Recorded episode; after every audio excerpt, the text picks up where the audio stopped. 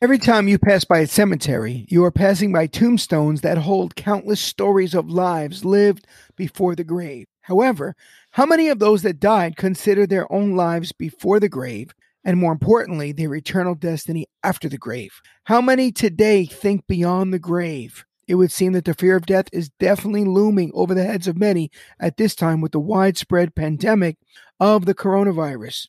The whole world has been awakened at some level to the mortality and finality of man. You only live once. YOLO. Yes, but after this comes the judgment. Why should we be concerned about this? I'm so glad you asked. Join us as we take this time to stop and think about it. Hello? Hello? Anybody home? Huh? Think, McFly. Think. I'm thinking, I'm thinking.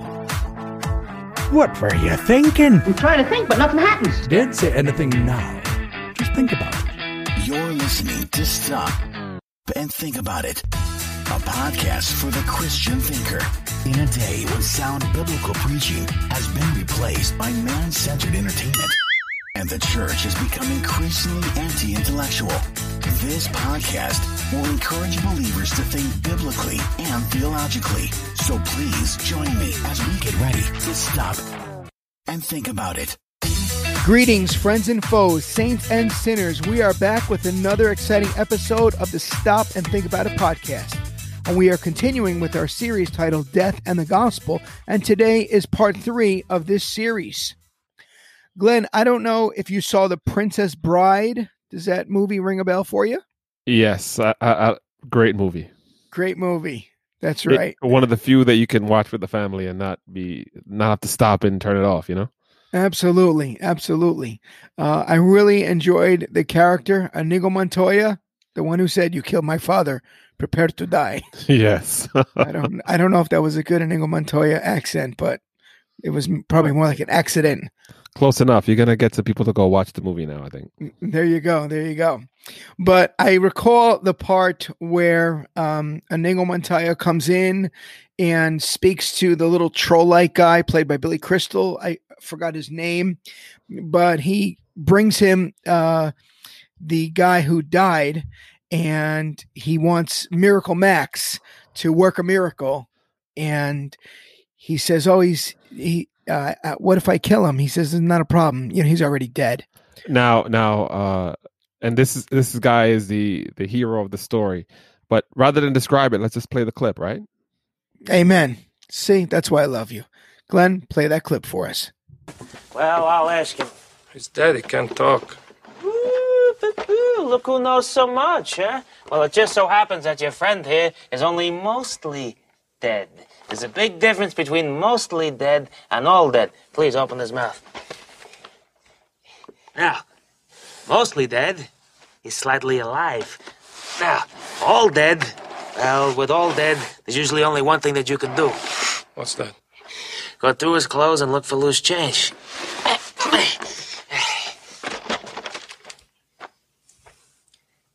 Hey! Hello in there! Hey! What's so important? What you got here that's worth living for?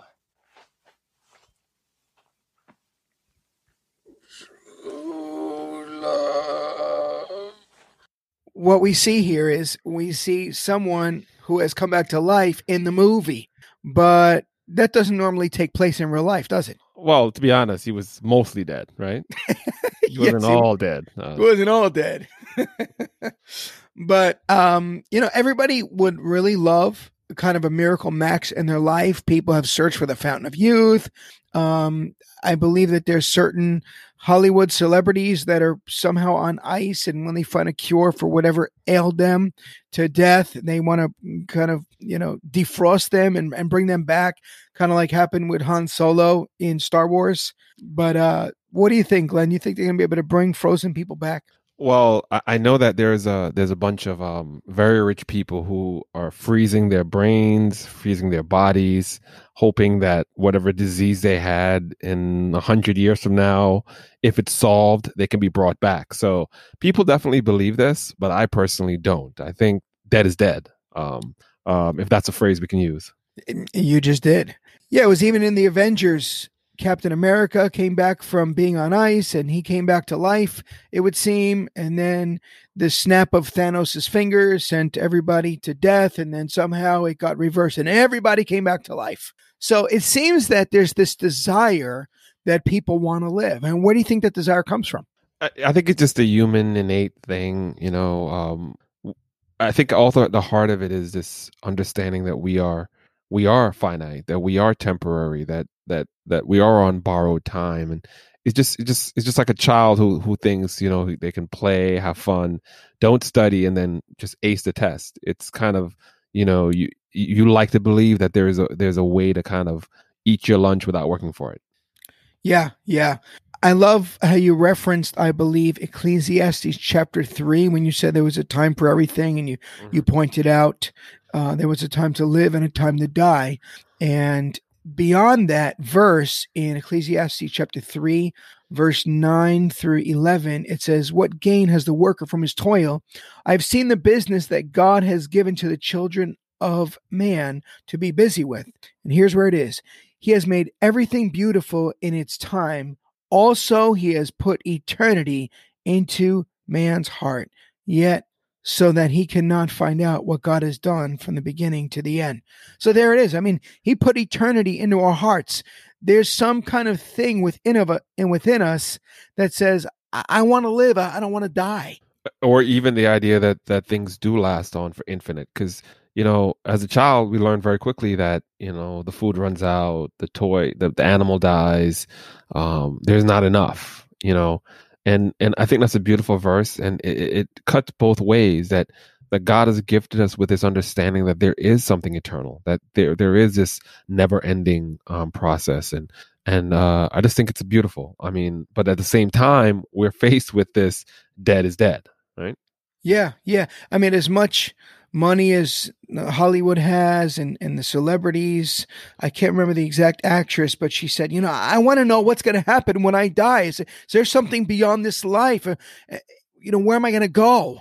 And so there was this cry in the heart that she wanted to know where she's going to end up for eternity. Um, but ultimately, the body that we're currently housing, that houses our soul, will be put in the ground one day and the termination of life, which Luther called a maggot sack. Have you heard that phraseology from uh, Dr. Luther? I, I, didn't. I didn't recall that, but I'm not going to forget that now. it's kind of a hard picture to forget.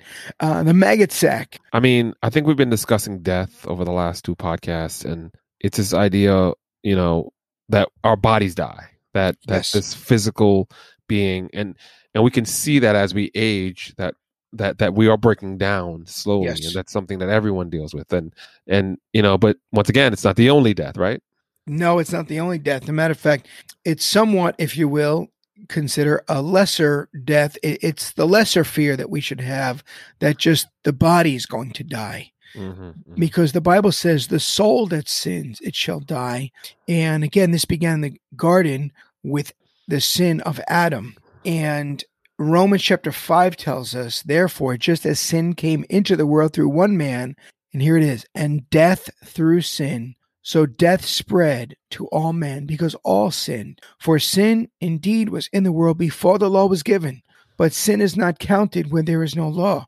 Yet death reigned from Adam to Moses, even over those whose sinning was not like the transgression of Adam, who was a type of the one to come. Right. I mean, once again, we talked about it last time that, you know, death is caused by sin, not necessarily, you know, not the karmic way that that the, the world believes where I did something bad and so something bad happened to me, but the literal fact that we were born in sin, we're born in iniquity, that sin itself has condemned us to this physical death. Um, I, I think it's just something that it's we we as b- believers um, and those who are trying to reach out to unbelievers need to understand this that it's not necessarily the individual sin. And I know some people um, sometimes are taken aback when we say, "Well, you've lied, so that means that you're condemned by God, that you go to hell," and they they take that in this. Hey, God is not petty, no, but in in reality, that was the price. The one sin that was done by Adam and Eve, that was that price, and we're paying it to this day, and we're perpetuating it every single day. Yeah, I mean that sin spread faster than the coronavirus because it hits everybody. I mean, there's there's no um, there's no safety from it anywhere, and there's no cure that any man could come up with. But really, the physical death points to spiritual death. Right, right. Yeah. And so Jesus said in John 8:51, "Truly, truly I say to you, if anyone keeps my word, he will never see death." Now, when I first heard that, that was a little confusing because, you know, we have scripture that says that everyone's going to die. That you know, we talked about Ecclesiastes that all men there's well, there's a, po- a a time appointed where all men will die. Right? God has chosen it before the foundation of the world. So, how is it possible that we won't see death? Right. So Jesus was pointing to the uh, the people that he was speaking to. I believe it was the Pharisees or the Sadducees in John chapter eight, and they were going back and forth, uh, having a debate with Jesus. And their focus was that they were good with God because Abraham was their father. But Abraham died and the prophets died. And so Jesus comes along and says, Anyone who keeps my word, he'll never taste death. And then they said, Are you greater than our father Abraham, who died, and the prophets who died? Who do you make yourself out to be? Jesus says, If I glorify myself, my glory is nothing. It is my Father who glorifies me, of whom you say he is our God. But you have not known him. I know him. If I were to say I do not know him, I would be a liar like you. But I do know him and I keep his word. Your father Abraham rejoiced that he would see my day. He saw it and was glad. Right, right. Excellent, excellent. And and once again, can't be the physical death, right? Because otherwise, it would be wrong. It would be absolutely wrong. And so Abraham saw Christ's day because he saw Christ. His his his eyes uh, laid behold of Christ because where did Abraham end up when he died? Heaven. He ended up in heaven. And when we went through Luke chapter 16, um, that affirmed that. And it's also affirmed in Hebrews chapter 11. So Abraham was there and, and he laid his eyes upon Christ. So, So- I'm sorry, ahead. Yeah. So once again, we all are going to face physical death. The question is, which has been in all the podcasts, is where do we go when we die? And Jesus is referring to this spiritual eternality.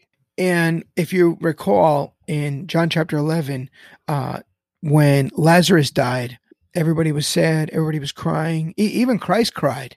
Uh, the shortest verse in the Bible is what? Jesus wept. See, I told you you were good at scripture memory. I'm very happy that we're discussing this, and I, I'm telling you, as I talk to people, you know, between the the diff- various podcasts, and I talk to people about death, they always bring this up. But Lazarus, Lazarus, he was dead. He was in dead for four days. So, and I know we talked about previously about soul sleep, and I think this is this this is going to get to the heart of, of of where all these misconceptions come from, and and once again, talking about this, I think is is really important. I think it it, it like you said, we discussed it in private, and even the commentators, uh, no one's got this kind of handled, and I think it leaves a lot of confusion. And I hope we can bring some clarity to this today. Not not final facts, Right. but but some clarity as to how to address it. so Lazarus, I mean, he was, like it said in The Princess Bride, well, he was beyond. He was dead, dead. He wasn't mostly dead. He was absolutely dead. right, exactly. And and these people weren't stupid in the first century. They they, they knew what dead was. That the guy was in, in the tomb for four days. Right, right. But I like what Ray Comfort writes. He wrote the words of Jesus. Remember when Jesus said, Lazarus, come forth? He Mhm. says, the words of Jesus cut through the icy grip of death like a white hot blade through soft powdered snow. The same word that brought life in the beginning breathed life into the decomposing corpse of Lazarus. Suddenly, from the blackened shadow of the tomb appeared a figure wrapped in grave clothes. As he stood at the entrance of the tomb, for tombs did not need an exit until that day, his right. face and body were covered with grave clothes. God took him by the hand and led him to the light. Mm, mm. Yes. So Lazarus had no heartbeat. He wasn't breathing. No brain, zero brain activity. And after four days, he would have likely showed signs of decay. And it's no wonder that his sister said, and this one's for you, Glenn. I got the KJV for you. All right. Lord, by this time he stinketh. I think that just the stink. It just really, it, uh, you know, you, you can visualize that. I don't want to visualize it. I don't want to smell it. Actually, when I was in Israel, we went to the alleged tomb, although they said it actually was the tomb of Lazarus, and we got to go down into what seemed like the catacombs, and it still stinketh. I So, can imagine. Something died down there. Now, now, now, I've always wondered, you know, why didn't Lazarus write a, a tell-all book? You know, like uh, four days in heaven, four days in hell. You know, something like that. That that would have Right. really solved this. We wouldn't have to be even d- discussing this, right? Right. He could have beat that beat that little kid, uh, that four year old kid with the last name Burpo that wrote Heaven is for Real. I mean, Lazarus could have been selling books hand over fist. Yeah, Made a four lot of days. money. Four days? Come on, That's man. Right. You're talking about five minutes. We're talking about four days. That's right. That's right. And so, what could Lazarus have done to bring himself back to life? Nothing.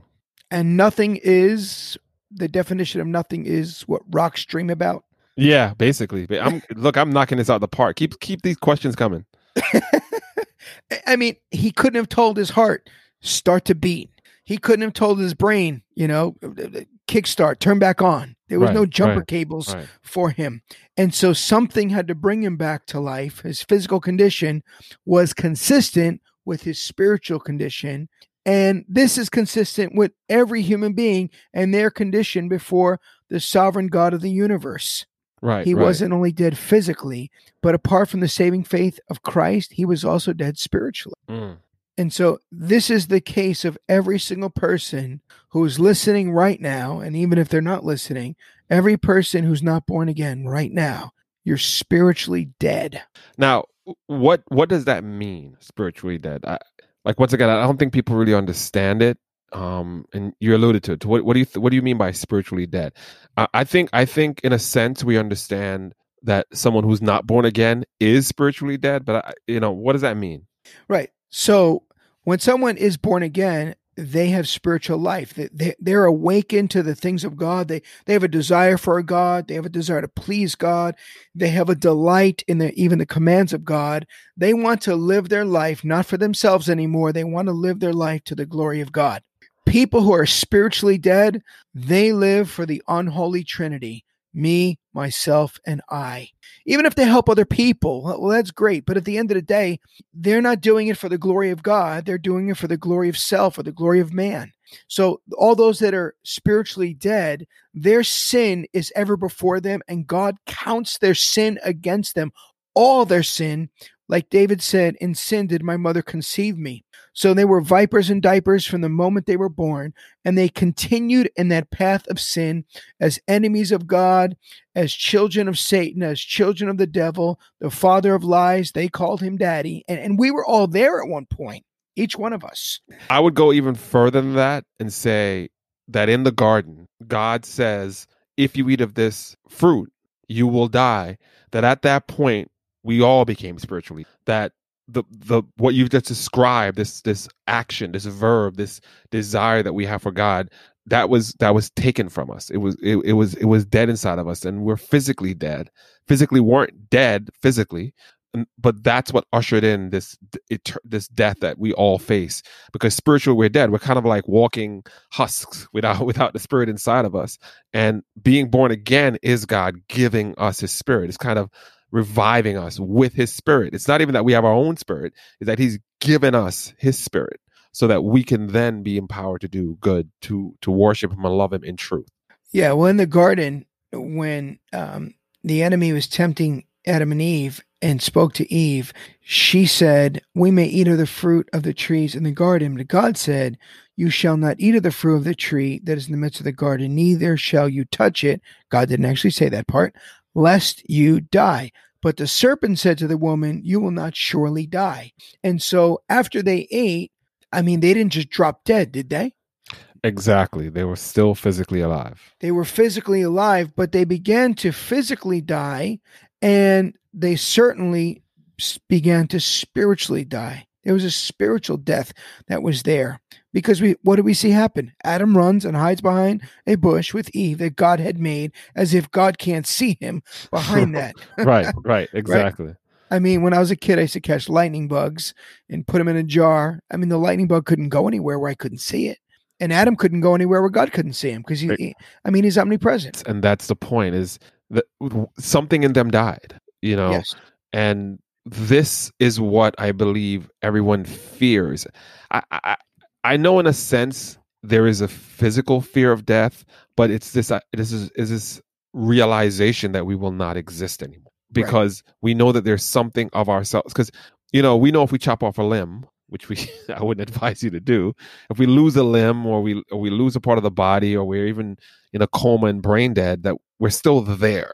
Something about ourselves is still manifested. But but but there's a realization that when our physical body dies there's nothing to anchor us. And i think the first podcast we did kind of dealt with all you know how man is trying to make sense of this impending doom it's coming up. And that's why they come up with karma and reincarnation because they realize that there is a spiritual part of us that seems to be lacking missing or that needs to continue somewhere Yeah, yeah.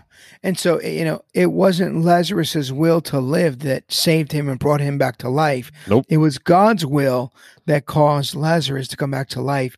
And it's God's will that brings a dead sinner to life. It serves as a beautiful and loving reminder of my own depravity and inability to save myself or even to keep myself spiritually alive. well thank you for not not including me in that thank you You're included in there, my brother. Yeah, right, right, exactly. you know, we're all depraved. We we can't do it. I mean, I used to think um, before I was saved that that was like a tragedy. You know, you know, I wanted to do it. I wanted to do good things. I wanted to prove myself. Um, and when I realized that it was a Herculean task, it was a task that it wasn't possible for me to do it. Thank God that He sent His Son. Thank God that God's going to do what I'm not capable of doing. If if God was fair, He would let us try to to to, to earn our salvation. But there's no way we'd force to earn it. So it's a beautiful thing. I think as believers, we need to dwell on that. That that you know, like a like a child whose parent kind of boosts them up so they can you know get the the the, the toy. Sometimes don't even realize that it's the father who helped them up. It's kind of that way, you know, and that's why some people have a little confusion about. Well, I well I saved myself. I I, I reached out to God. No, He changed your heart to do. He, didn't. He's so gracious. He he doesn't even set you straight on that fact. As long as you ser- worship and serve Him. Sure, sure. And so I was asking this question. I know we discussed it. Where did Lazarus go from the time he died till the time he came back? Like I said, I- He didn't write the book, so I'm waiting for the book to come out. You know? So, I mean, I searched, I looked up different commentators, and no one seemed to have the answer, but I have the answer today. Ready for this drum roll? What? All right, here it is. I got the answer. Turn, stop, and think about it up real loud right now. Here's the answer. This is an exclusive, Lazarus- guys. An exclusive. This is that's it. You're only going to hear it here. Deuteronomy 29 29 says, The secret things belong to the Lord our God, but the things that are revealed belong to us and to our children forever, that we may do all the works, uh, words of this law.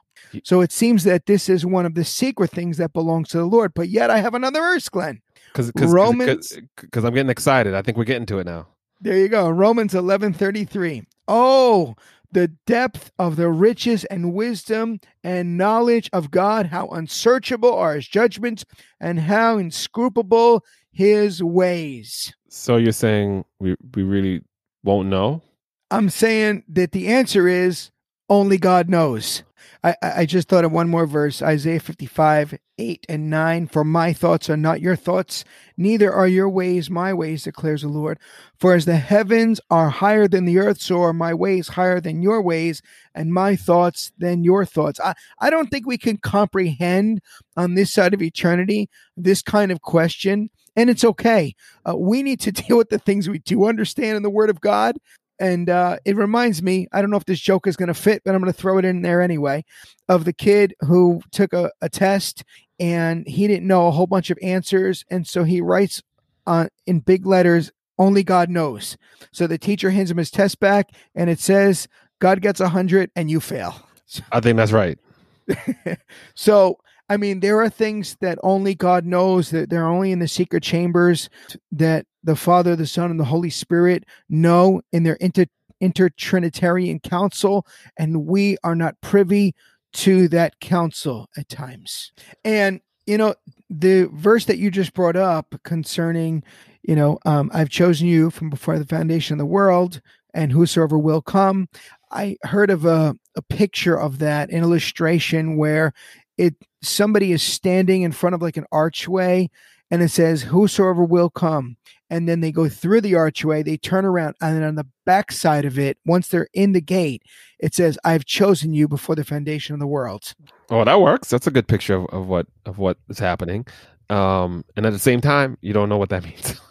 right and and and, and the in between of that i just know it was god's sovereign hand that makes that happen from the whosoever will come to the i've chosen you before the foundation of the world god god has to cause that to happen because man can't cause that to happen i mean remember there were two thieves between christ and they were both dying or christ was between the two thieves i should more rightly say and they were both dying right.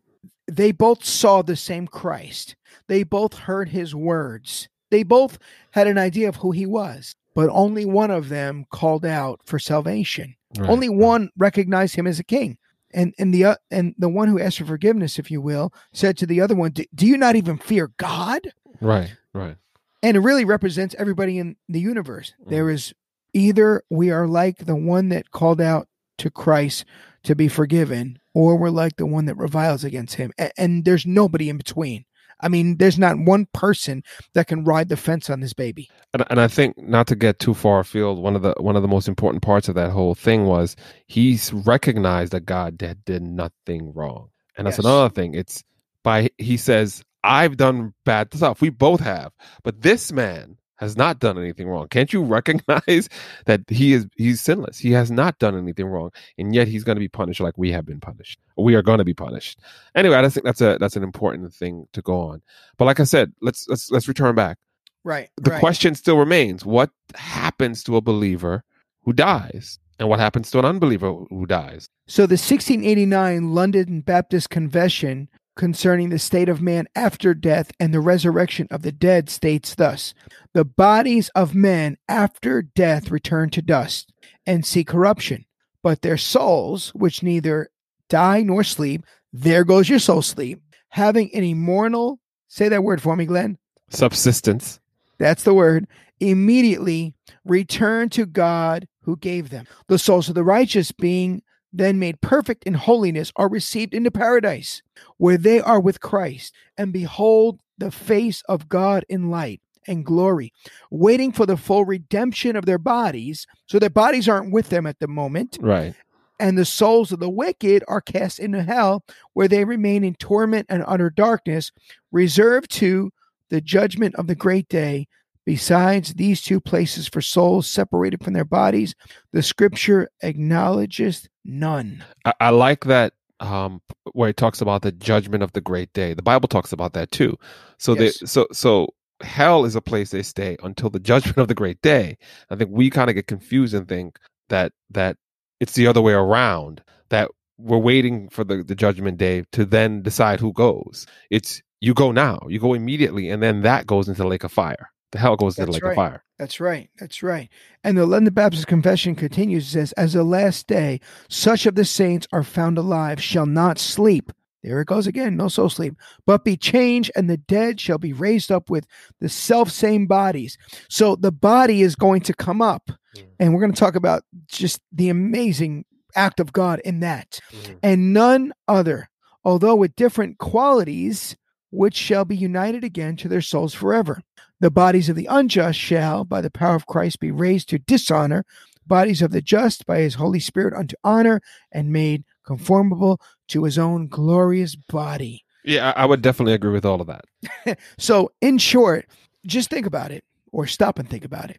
There have been people lost at sea. There have been many people that have died uh, in the faith, and it- they've become the maggot sacks, and, and worms have eaten their bodies. speak for And- yourself and somehow those that have blown up or been shot and killed, I mean, all the bodies of believers, somehow God is going to bring their body back and it's going to become an immortal body. Right, right. You know, I, I, I like that's the the song or the hymn that my God is an awesome God. he can do, you know, he can do whatever he, he pleases. You know, and I think we, I think when we dwell on these kind of things, we just got to remember that God is powerful. He's he's beyond us. We talked about that a few minutes ago. That he's beyond. he- He's not. His ways are not like our ways. And I think with these kind of topics, we can try to make God like us, or kind of make it simplified. The smartest, most brilliant person you could ever think about can't even approximate God 0.0001 percent of the awesomeness of God. You know. Yeah, and so I'm sure you've went to many funerals. I went to funerals, and depending on what the person liked to do in life, someone ascribes that when that person died, because at a funeral it seems like everybody went to heaven, right? Yep. Do you ever hear somebody says, "Well, you know, so and so died, and I know they're burning in hell right now"? I've never heard it. No, no. And if you go to a Roman Catholic funeral, it's even more confusing because they're in heaven, they're in purgatory, they're sleeping. I mean, they're all over the place. You don't know what happened in a Roman Catholic funeral. I know where they went, or or or the two possible locations at least. Exactly. And so, if if the person liked to dance, then somebody would say, you know, they're they're up in heaven dancing right now. If they were in a wheelchair, uh, they're running around. If they liked martial arts, uh, they're kicking a, a heavy bag up in heaven, but you know, in front of Jesus. But but they have no body. They have no body at the time. They- They're, if you will, a, a- dismembered uh, soul from the body. And I don't know exactly how that all is going to work, but the scripture says we don't have the body yet. Right, right, and and it seems to me like they're, they that the body, the glorious body, the the the uh, glorified body is a reward. It's it's for those who have been bought with the price. Um, and, and so there is this relationship between the spiritual and the physical. But for right now, for the purpose of what we're talking about, for what people need to understand is we are dead spiritually until God revives us, and we're gonna die physically until God revives us and gives us a new body. And so there is a there is this kind of app that we started off with this mostly dead. In a way, we're walking around mostly dead, and that's what makes evangelism so hard because we're we're, we're preaching to people who don't know that they're dead. Right? They Right. think they're alive, but they're mostly dead. Right? And there's going to be a point, a judgment day, when we're going to be dead, dead. And our goal as believers is to try to reach everyone we can now when they're mostly dead because now now is the time now is the day of salvation right after that there's a judgment right and then there's nothing we can do you know so there's there's so i think as believers we have this finality of of of life and we take it more seriously than anyone else Yes. Right?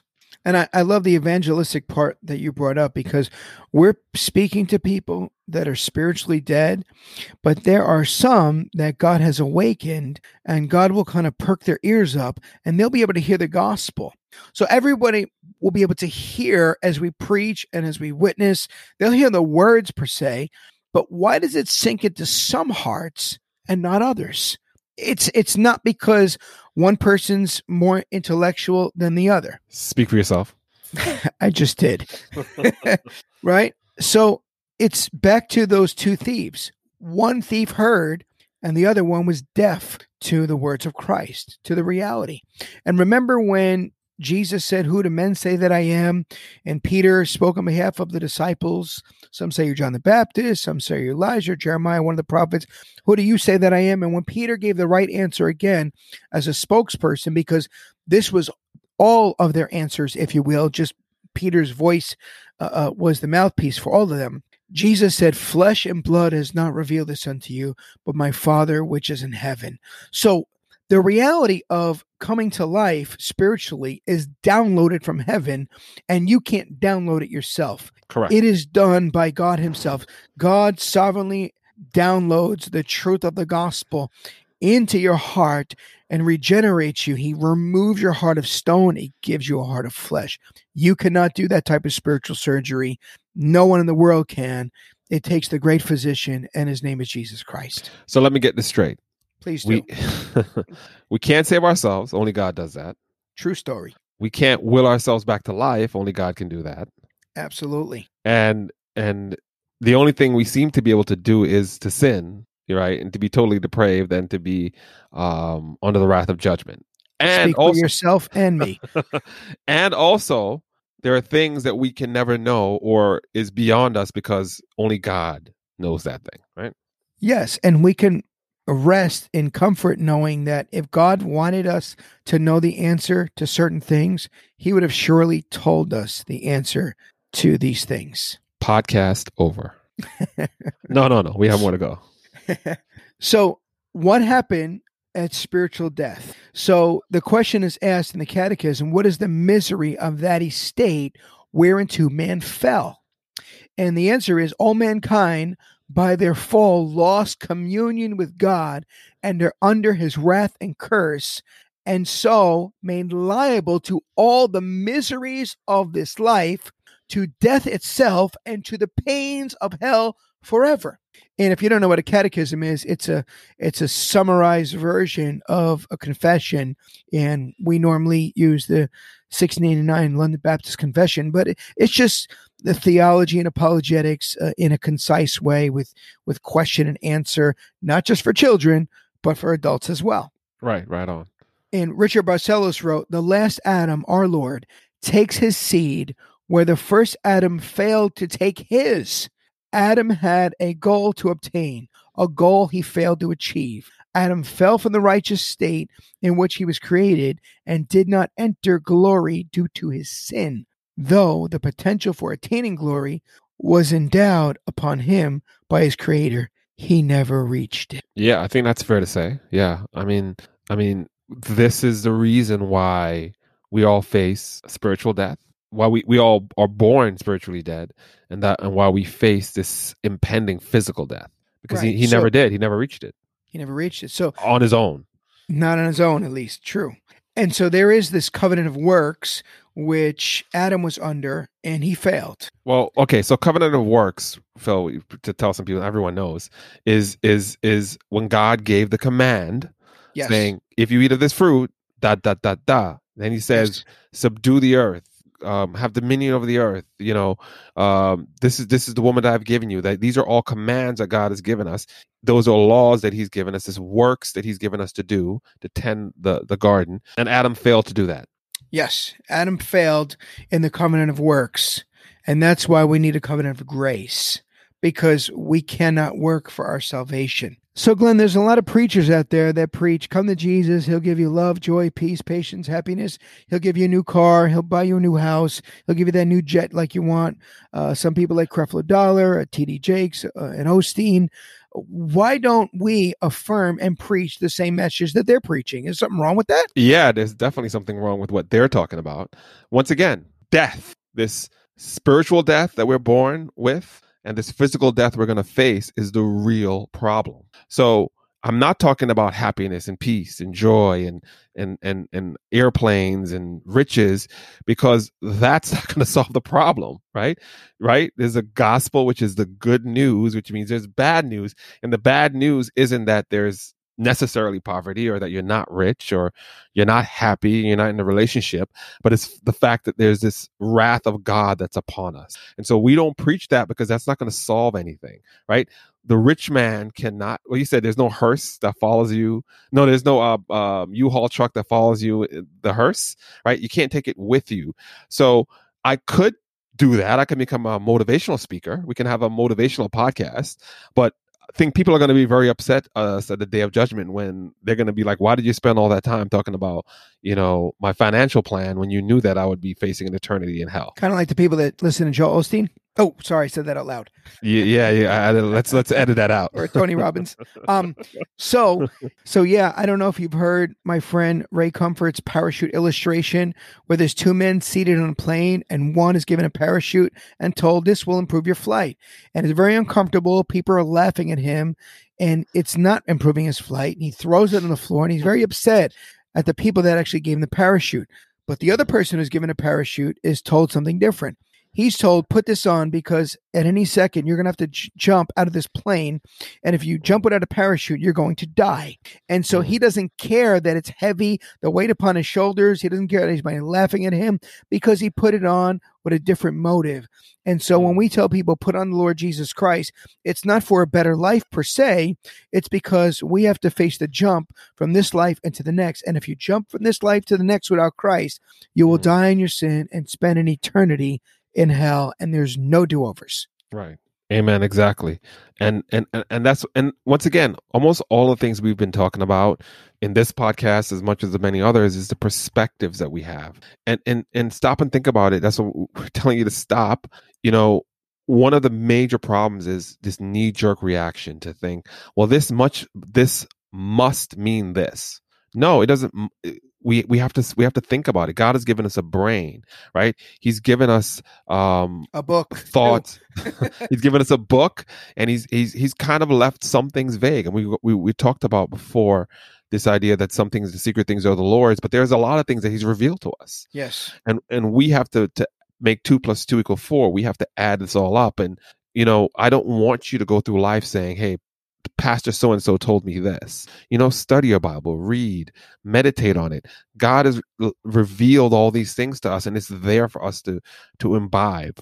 And and and once again, I want us to focus on the main problem, which is we will die Yeah. we will face judgment. And and and this is the most important thing. And as believers this is what we should be steering all of our conversations to. Not to be a broken record not to to be the guy that's shunned from all the fun things but because you care about the people that are around you. And if you present the message as hey life is great as a christian i'm over here having a lot of fun and you know i'm living a good life and everything is wonderful they're gonna just say hey thank you for telling me that that's really interesting they're not going to do anything. They're not going to change their life. But if you let them know the truth that there's a judgment coming, that's going to change how they view you and the message that you're given and the seriousness of the moment. and that they've sinned against God and that they're in trouble. They rebelled against God and, and, and all things are not right between them and God. And the soul Mhm. that sins it shall die. And if they stand before God in that state, sorry, shows up, shows over, and it's not going to end well for you. And that's going to be eternity. And there's no do overs. If you think of Ezekiel 37, uh, when God asked Ezekiel, Can these bones live? He had the great answer. He said, Lord, you alone know. And then that was the right answer. Right on. and so then when the spirit of god came upon the bones then they came to life and, and it always takes a supernatural act of god to bring that which is dead back to life both in the miraculous when we see christ did it with the life of lazarus and spiritually speaking as well as it says in 2 Mm. timothy chapter 1 verse 8 through 12 it says therefore do not be ashamed of the testimony about our lord nor of me as prisoner this is paul writing but share in suffering for the gospel by the power of God, who saved us and called us to a holy calling, not because of our works, but because of his own purpose and grace, which he gave us in Christ Jesus before the ages began, and Mm. which now has been manifested through the appearing of our Savior Jesus Christ, who, listen this, abolished death and brought life and immortality to light through the gospel. Wow. Mm, It's amazing, amazing. Only God can do it, right? Only this is God can this is it. this is a, a God issue, right? It's not a man issue. It's not a pull yourself up, you know, work harder. Um, Pastor Peter did a, a recent sermon to uh, actually today that that was so poignant. It's you know, it's when the rich young ruler says, "What can I do? What can I do?" and and Jesus tells him what he can do, and it's impossible for him Yes. right?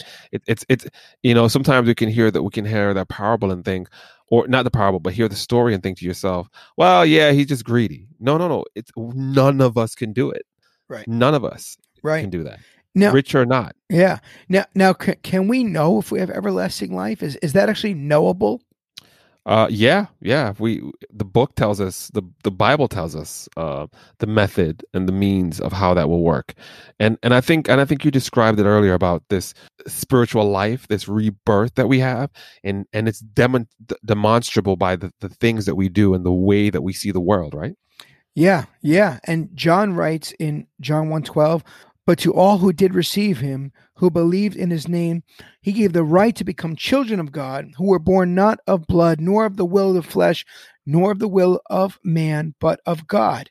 And then in chapter 5, verse 24, he says, Truly, truly, I say to you, whoever hears my word and believes him who sent me has eternal life. He does not come into judgment, but is passed from death to life. And mm-hmm. John writes one more in First John chapter 3 verse 14 and 15 he writes, "We know that we have passed out of death into life because we love the brothers. Whoever does not love abides in death." Mm. Now that's interesting. So believers that love other believers show that they have been born again by the fruit of loving other believers. What are your thoughts on that, Glenn? That's pretty amazing. Yeah, yeah. I mean, but you know, it, it sounds amazing. I think because we go to church and because you know we've been reborn, but most people in the world don't love each other. They don't, or or the love is feigned, and feigned means like it's it's it's it's false. It's a facade. It's well, I'm going to do good to others because I, I want it to be done to me, as opposed to, you know, we just love every we we we're commanded to love everyone, and our heart is given over to loving people. Right? That's something that only God can do it only makes sense if you realize that we're spiritually dead and incapable of really doing it. Yeah, isn't there a city called the City of Brotherly Love? City of yeah, that? Philadelphia. That's right, Philly. Used to hang out there in my college days, and you know, it seems that uh, there's still a lot of bloodshed in that city, right? So I don't know how much Yeah. brotherly love Yeah. is going on over there, but you know, perhaps there's not much difference sometimes in our streets in New York City as well. So we're not just right, going to pick on Philadelphia, but but here it is. Here's how this happens. You have a Mm. person from Jamaica and a person who grew up in the suburbs of New York, and you bring them together in the same church, and they can love each other because they have the same spirit and the same heavenly Father. And that's pretty much the story of Glenn and I. Podcast over. there you go. There you go.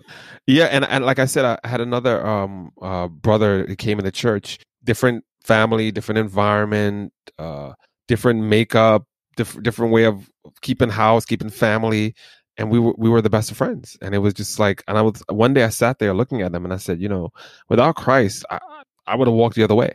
Sure. I would I would have looked at you with all these preconceptions and I'd said there's nothing me and this guy has in common. And but because we have Christ in common, we have everything. You know, nothing else matters. And we just saw the commonality from that.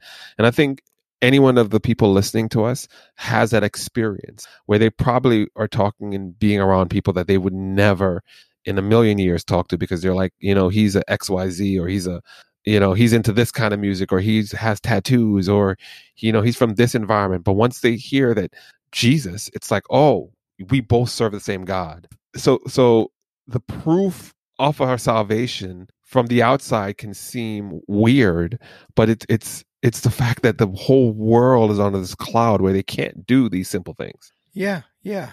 And so two believers can be closer to one another than two family members, one that's saved and one that's unsaved. right And I find that an amazing thing. I mean, you can go to another country, you can go to another state, meet another person who's born again, and immediately have Christ in common, and immediately you just met a family member. And just right what an amazing thing because remember we had the first sibling rivalry we had was Abel rose up and was killed by his brother Cain. Mm, mm. And Mm. so he asked, Am I my brother's keeper?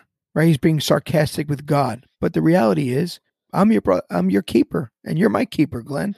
Yeah, yeah, yeah. And and and and once again, that's the first physical death after the first spiritual death. And it, it always precedes one after the other, right? It's all it's it's it's because we're spiritually dead that death happened, right? We we talked about this before this even started about this this this progression from, you know, the the people are 900 years, 800 years, 600 years till now 120 is the max. You know there's very few people who live up to be even to be 100 at this point. Why? Because this this this spiritual death leads to this um, physical death. Even if we are naturally do it where we kill each other. There was no murder before before uh, adam adam and eve ate, uh, ate of the fruit. And so you know i guess to, to, to- wrap it in a bow is that we just got to constantly realize we have to realize that the problem is our spiritual death. The, that's the real death we should be talking about. That's the real death that should be concerning us because after death comes a judgment. Well we're going to go one place or the other. Not karma not reincarnation not oblivion not uh soul sleep not uh purgatory but we're going to two places i strongly believe that and phil i know you strongly believe that and we as believers should know this And Jesus believed it too because he told a parable in Luke 16 about one man that went to heaven and one that went to purgatory forever. I, I mean, hell, right? so, I mean, it's it's there. Well, let's bring just some closing application to this. So, when someone dies, they go to either one or two places and they don't have their body with them. And that might burst some people's bubble, but that is the truth of Scripture.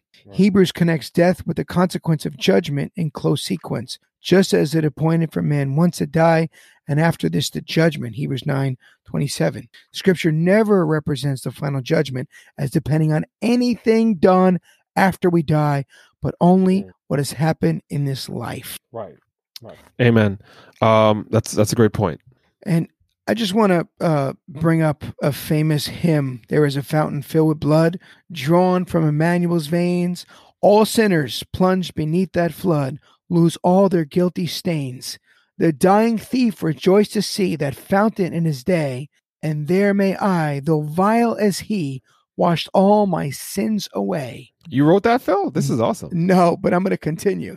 Dear dying lamb, thy precious blood shall never lose its power till all the ransomed ones of God be saved to sin no more. Ere since by faith I saw the stream thy flowing wound supply, redeeming love has been my theme and shall be till I die. When this poor, lisping, stammering tongue lies silent in the grave, then in a nobler, sweeter song I'll sing thy power to save. I'll sing thy power to save. It sounds good read and and and sung. Yeah, yeah. And so, have you been to the fountain filled with blood? Have you ever thought about the possibility of your own death? Has there been an element of fear connected with those thoughts? A real sobering reality. When anyone dies, I ask myself, was I faithful? Did I speak the truth? And did it come from the soul every time I preached the words of Charles Spurgeon? So, if you're a preacher, have you been faithful when you meet people? And secondly, has this podcast perhaps changed your feelings about your own death in any way? If so, please let us know. Uh, we'd like to hear some feedback and hope this has impacted you or maybe someone that you care about. Maybe they'll they've given you some feedback if perhaps you forwarded this along to them. Well, friends and foes, saints and sinners, we looked concerning death and the gospel at the view of humanity. And in that, the view of the world's religions, we looked at the quote unquote scientific view and many of the misconceptions, but we need the truth about physical death and more importantly, about spiritual death. So please pass this podcast on to others so they may benefit from it. We're at the tail end of our new website and we'll be rolling that out very soon. And if you're not receiving our newsletter, please sign up at www.soulfishingministries.org. And once again, thank you for taking this time to stop and think about it. If you would like to contact us, please email us at stopandthinkcrew at gmail.com.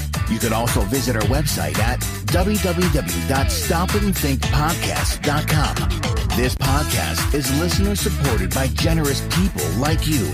You can give a tax-deductible donation at our affiliate ministry at www.soulfishingministries.org and click on our donate link to give securely through PayPal. Thank you for listening to Stop and Think About It.